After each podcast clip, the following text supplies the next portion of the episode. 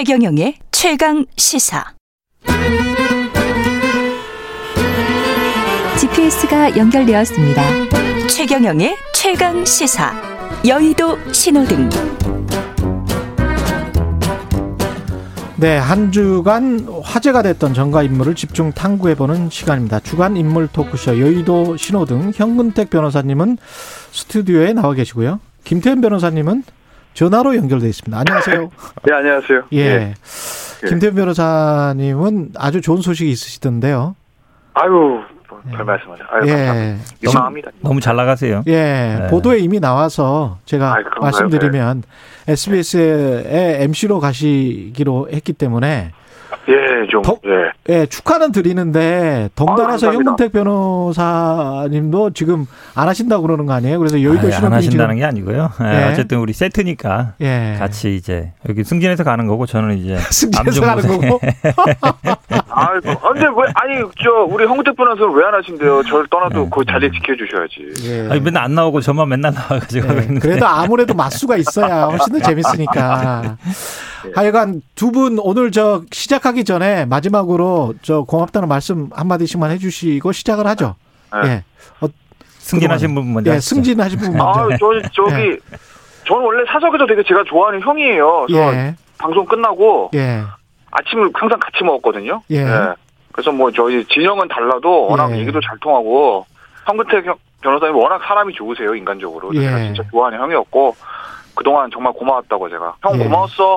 화기애애한. 분위기. 아니 예. 그 승진 축하드리고요. 사실 예. 고맙다는 거 우리 앵커님한테 해야 되는데 저한테 고맙다는 잘 모르겠는데 아무튼 아 사- 어찌 보면 이제 예. 뭐저 대타로 우리 예. 김태현 변호사랑 짝꿍을 해야 하는데 예. 두- 들었다는 사람도 되게 많아요 보면은 그렇죠. 재밌다는 얘기 예. 듣고 그래서 어쨌든 배려줘서 고맙고요. 앞으로도 뭐 다른 자리에서 어떤 데서든 네. 또 다시 만날 수 있을 걸로 기대하겠습니다. 예, 청취자 0987님 두 분 화기애애하네요. 브로맨스 이렇게 말씀하셨는데 두 분 오늘 화기애애하게 김태현 변호사도 국민의힘 빨간불, 현근택 변호사도 주호영 국민의힘 당대표 권한대행 빨간불. 이건 뭐 짜셨습니까? 그러게요. 예. 어떻게 또 이심전심으로 또 왜 국민의힘 하고 가로치고 사람들 뭐 이러면서 빨간불 이렇게 돼 있어요. 저는 그러니까 뭐 황근택 변호사님 이제 주호영 원내대표 빨간불 하셨는데 예, 제가 뭐 주호영 원내대표가 파란불이다 뭐 이런 건 아니고 예, 다만 지금 뭐 당권 주자들 누구 개개인 하나 빨간불 파란불 할 계제는 아닌 거다. 저는 그렇게 아. 보는 거죠. 왜냐하면 주, 국민의힘 같은 경우에 최대 지상 과제는 내년 대선 승리거든요. 그렇겠죠. 대선에서 이기지 못하면 이번에 서울시장 뭐 부산에 이긴 거 다 소용 없는 겁니다. 예, 예, 그럼 대선에 이기기 위해서 이제 거기에 시계를 맞춰서 가야 되는데 예, 지금 국민의힘에서 벌어지고 있는 상황들을 보면 이건 절대 좋은 점수 줄 수 없다라는 거죠. 그리고 김종인 위원장이 얘기했 전 위원장 비대위원장이 얘기했던 그 아싸리판이라는 거. 아, 아사리판. 예, 거기 조금만 있어 봐라. 몇 개월 동안 뭐 난리도 아닐 거다라는 얘기를 하지 않았습니까? 예, 국민의힘 내부에서는 왜 저 마시던 우물에 뭐 못 풀고 가냐 이런 저 비판도 나왔습니다만 예, 상황이 그렇게 돼가고 있어요. 김정은 위원 전 위원장 말이 맞아 들어가는 걸로. 구체적으로 네. 어떤 게? 아, 예, 그러니까 예를 들면 저는 뭐 당권 경쟁에서 뭐 중진들의 뭐 당권 경쟁이 있고 그건 저는 큰 문제 없다고 봅니다. 왜냐하면 어찌됐든 간에 정치인들은 원내대표 경선, 당대표 경선, 후보 경선이 있으면 나름대로 다 자기 입장과 주장이 있기 때문에 어느 정도 갈등이 있을 수밖에 없는 거예요, 그건. 예. 그리고 그건 전당대회를 통해서 뭐 해결이 되면 되는 겁니다. 누가 당대표가 나오면. 근데 지금 보면 얼마 전부터 있었던 그저 서병수 의원의 음, 탄핵 부정하는 그 발언들. 예, 그건 좀 그게 심했죠. 그게 사실은 예. 예를 들어서 SNS나 이런 데서 의견을 쓴 게 아니라 국회 대정부 질문에서 그냥 나와버린 거거든요. 아, 예, 사실 대정부 질문에 그거 주제도 아니잖아요. 그렇죠. 그럼 마음 먹고 한 거라고요. 예. 이 사람이. 예, 이 사선위원회다가 부산시장까지 했던 거 초선위원이 실수한 게 아니고 예, 그 의도를 가지고 한 거 아니겠습니까? 예. 예, 그러니 이런 움직임들이 다시 나온다는 것 자체가 예, 이게 예를 들면 이번에 사실은 서울과 부산에서 당, 전통적인 보수 지지층뿐만 아니라 중도 유권자들이 표를 많이 주셔서 스- 대승을 한 건데 예, 그때 표를 줬던 중도 유권자들은 뭐라고 생각하시겠어요? 음. 아이고 정신 못 차렸네. 어? 아이고 어려울 때 언제 됐다고 지금 이긴 지 보름 만에 저 소리가 나와. 예. 아이고 내년에 대선을 두고 보자. 안 이르시겠어요? 예. 아, 정 어머- 어려운 거죠. 이렇게 되면 국민의힘이. 이 국민의힘이 참 쉽게 안 바뀐다는 생각이 들어요. 저도 네. 정당이라는 게 왜냐하면 이 서병수 의원이 어쨌든 친박계로 알려져 있는 사람이에요. 부산 지역이지만. 음. 근데 사실은 많이 나간 거죠. 사면이야 뭐 기존에 어쨌든 처벌받거나 탄핵된 걸 인정하고 전제로 나가는 건데 탄핵이 잘못됐다 이거는 어, 국민들이 원하고 그 다음에 사실은 국회에서 의결하고 헌재에서 결정한 건데 어찌 보면 입법, 사법, 행정기 다 동원된 거거든. 동원이라기보다는 예. 동의한 거거든요. 국민 전체가 예. 그걸 부정한다. 그거 제가 보기에는 예. 한참 좀 멀었다 생각되고요. 박형준 부산시장이 처음에 대통령한테 제안했다 그랬는데 박형준도 사실은 이명박하고 굉장히 가까운 사이란 말이죠. 음. 어, 그러고 보면 사실은 친이 친박에 있는 사람들이 이걸 들고 나온 거예요. 속으로는 그런 생각을 가- 갖고 있었다. 그렇죠. 평소에 갖고 있는 거죠. 예. 결국은 이 국민의힘이 뭐 혁신도 하고 개혁도 하고 뭐 5.18도 무릎도 꿇고 정강정책 변경하고 했지만 예. 그 친이 친박의 주류에 있던 사람들은 여전히 에, 아직도 남아 있다. 예.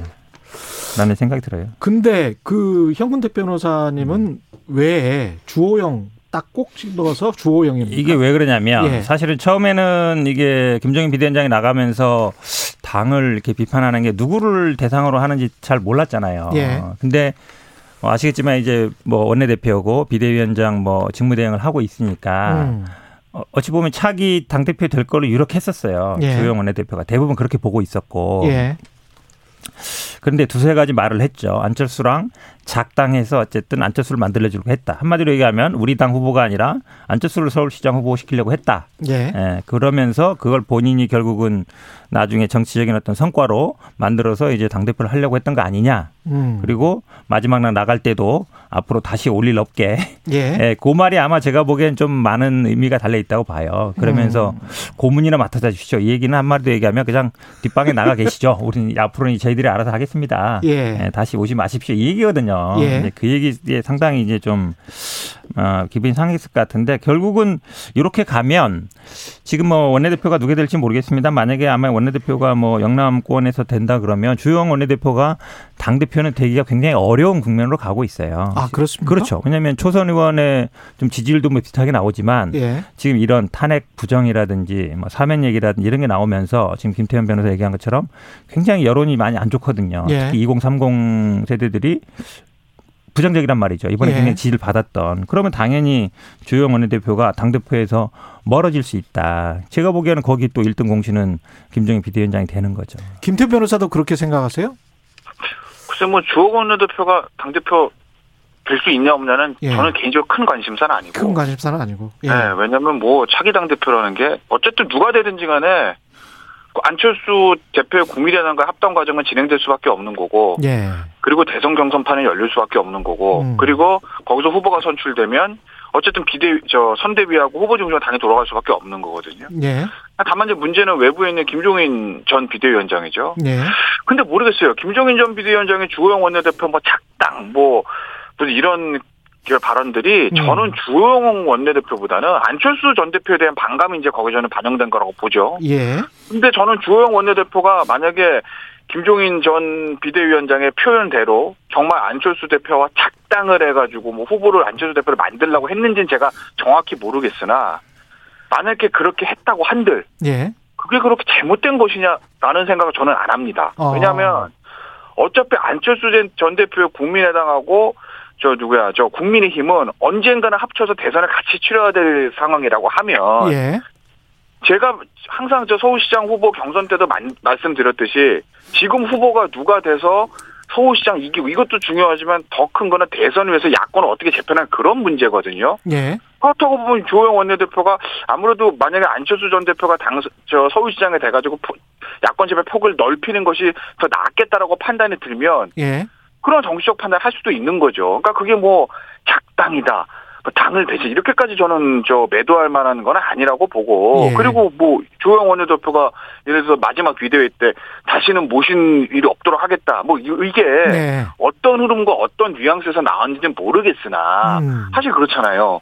그렇죠. 만약에 김종인 비대위원장이 나갔는데 아 비대위원장은 다시 와주십시오라고 하는 상황은 음. 국민의힘 상황이 안 좋다는 얘기거든요. 그렇죠. 예. 그러면 필요 없이 예를 들면 일타 강사 필요 없이 저희가 공부 열심히 해서 수능 잘 치르겠습니다라는 그런 의미가 음. 뭐 그렇게까지 뭐 갔으면 며칠 일인지. 그럼 안 나가시고 그냥 더 당대표 도전하시면 되지 나가시는 분이 나가고 아 본인이 나가신 거잖아요 예. 그거 안 나가셔야 아무래도 국민의힘 내가 더 필요한 것 같으니까 예. 내가 이번에 당 대표 나갈게 예. 그러면 되는 거 아니겠습니까? 그거 안 그러고 나가신다면 왜 안 잡느냐고 제- 이런 그런 걸 스타일 아니신 건 알잖아요, 원래. 원래 제발 뭐 아니, 뭐 해주십시오, 다 해주십시오 이렇게. 해야 한 몇 번 해야 그냥 그래 한번 내가 가볼까 이런 스타일인 거는 뭐 대한민국 다 아시는데 저는 예. 근데 지금 김태현 변호사님 말씀 중에 이 안철수 국민의당과의 합당 문제는 조금 더 멀어지는 것 같아요. 음. 왜냐하면 사실 안철수 대표 입장에서는 지금 썩 내키지 않거든요. 예. 물론 합당하겠다고는 했지만 예. 시간 질질 끌잖아요. 지금 그렇죠. 뭐 예. 뭐 당원들도 조사해봐야 된다, 뭐 의견도 음. 물어봐야 된다, 뭐 사실은 뭐 안철수 대표가 당원들 뜻에 따라서 뭘 한 적은 잘 모르겠어요. 몇 번이나 했는지. 근데 사실 가기 싫거든요. 예. 가면 먹힐 것 같고. 그렇죠. 근데 지금 탄핵 부정 뭐 이렇게 나오고 이러고 어쨌든 다로 도로 영남당 이런 얘기 나오잖아요. 음. 그렇죠. 도로 한국당 나오면 아, 잘 됐다. 그 우리가 개혁하고 바뀌어야 우리가 합당하는 의미가 있지. 뭐 그렇게 도로 한국당, 도로 영남당 되는데 내가 왜 들어가냐. 아. 오히려 핑계거리 하나 더 생긴 거예요. 그렇죠. 제가 보기에는 합당 문제 쉽지 않게 가는 국면으로 아주 좋은 핑계거리 하나 생긴 거예요. 그러니까 제가 저는 좀 생각이 다른데 예. 제가 알기로는 안철수 전 안철수 국민의당 대표 중에서 합당회장 의지연전을 확보한 걸로 알고 있어요. 예. 다만 이게 무슨 뭐 지분을 요구한다 이런 건 아무 요구할 지분이 어디 있습니까? 당협위원장 몇 명 있지도 않은데 예. 예? 뭐 지분 요구한다 이런 거 무슨 뭐 채무 승계 이거는 정말 큰 문제는 아닌 거고 예. 다만 어찌 됐던 간에 모양새는 좀 좋아야 되는데 지금 뭐저 어디야 국민의힘 저 보면은 비대위원들 다 반대한다는 거 아니겠습니까? 주호영 원내대표 혼자 주장한다는 거 아니겠어요? 예. 그러니 국민의힘의 내부 사정이 좀 정리가 안 된 거거든요. 아마도 국민의힘이 저 지금 비대위에서 주호영 원내대표를 비롯한 뭐 원외 비대위원들이 반대하는 데는 김종인 전 비대위원장의 입김이 작용하지 않았을까라는 관측들은 여의도에서 좀 나오는 것 같아요. 아무래도 결이 좀 맞으니까. 예. 근데 어쨌든 선거 전에 합당하게 약속을 했고 음. 그리고 서울 오세훈 시장과의 공동 운영 그것도 어쨌든 정무부 시장 보내면서 어느 정도 약속은 서로 서로도 오세훈 시장하고 안철수 대표 간의 약속은 실현돼 가는 거예요. 예. 근데 지금 국민의힘 비대위에서 지금 저 안 한다. 뭐 들어오지 마라 뭐 이러고 있으니 안철수 음. 대표 입장에서 본인의 의지가 확고해도 저희가 숙이고 들어가겠습니다. 이렇게는 어려운 거거든요. 그러니까 음. 국민의힘에서 저걸 내부적으로 해서 의견을 정리를 해줘야 되는데 예. 뭐 이렇게 되면 전당대까지 밀리는 건 아니겠어요? 하마, 아. 하지만 어쨌든 전당대에서 새 지도부가 선출이 되면 예. 그러면 합당 절차는 진행될 수밖에 없다. 이건 양측의 니즈가 맞는 거예요. 왜? 안철수 국민의당 대표 입장에선 이번 서울시장 선거를 거- 경선 과정 거치면서 깨달았을 거예요.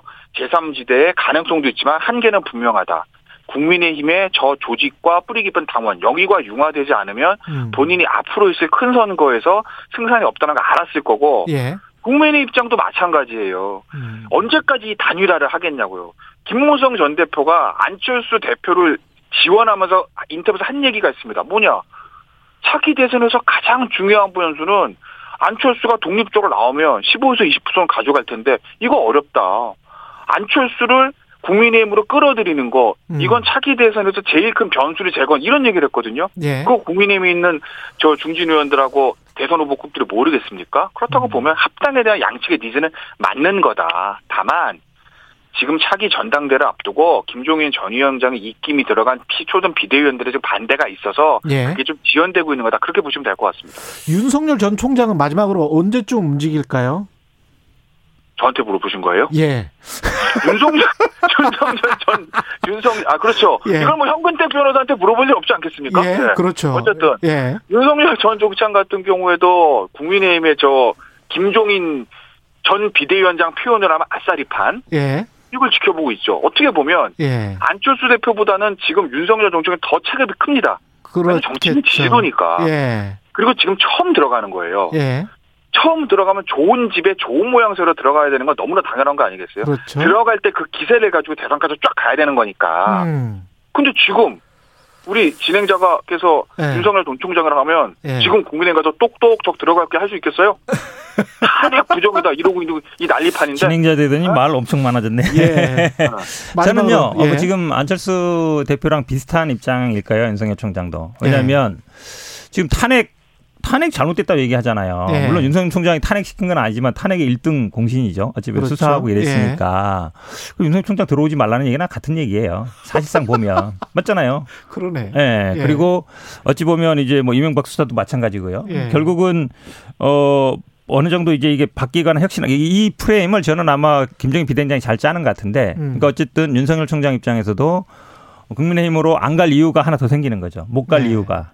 그러니까 어떻게 그러다 보니까 사실은 어찌 보면 제3지대로 갈 가능성이 더 많아지는 그런 국면으로 가는 것 같습니다. 흥미진진합니다. 예, 오늘 말씀 감사하고요. 지금까지 여의도 신호등 김태현 변호사, 현근택 변호사였습니다. 고맙습니다. 고맙습니다. 네, 감사합니다. KBS 일라디오 최경의 최강 시사 듣고 계신 지금 시각은 8시 45분입니다.